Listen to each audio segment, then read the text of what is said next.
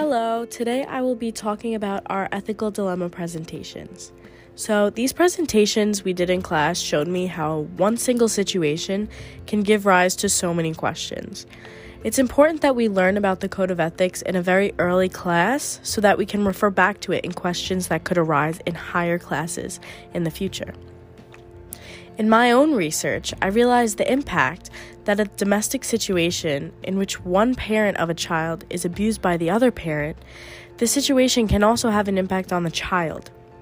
So, as an OT, I would feel responsible to at least try to take control or report the situation with that parent being abused for their sake and for the sake of the child who is the patient.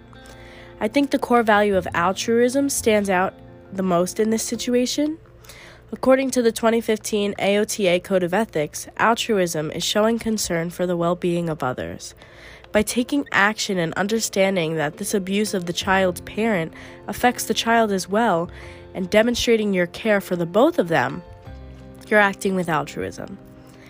As for the presentations of my classmates, each situation was eye opening because I realized that even though we made these situations up, they could easily happen in the real world.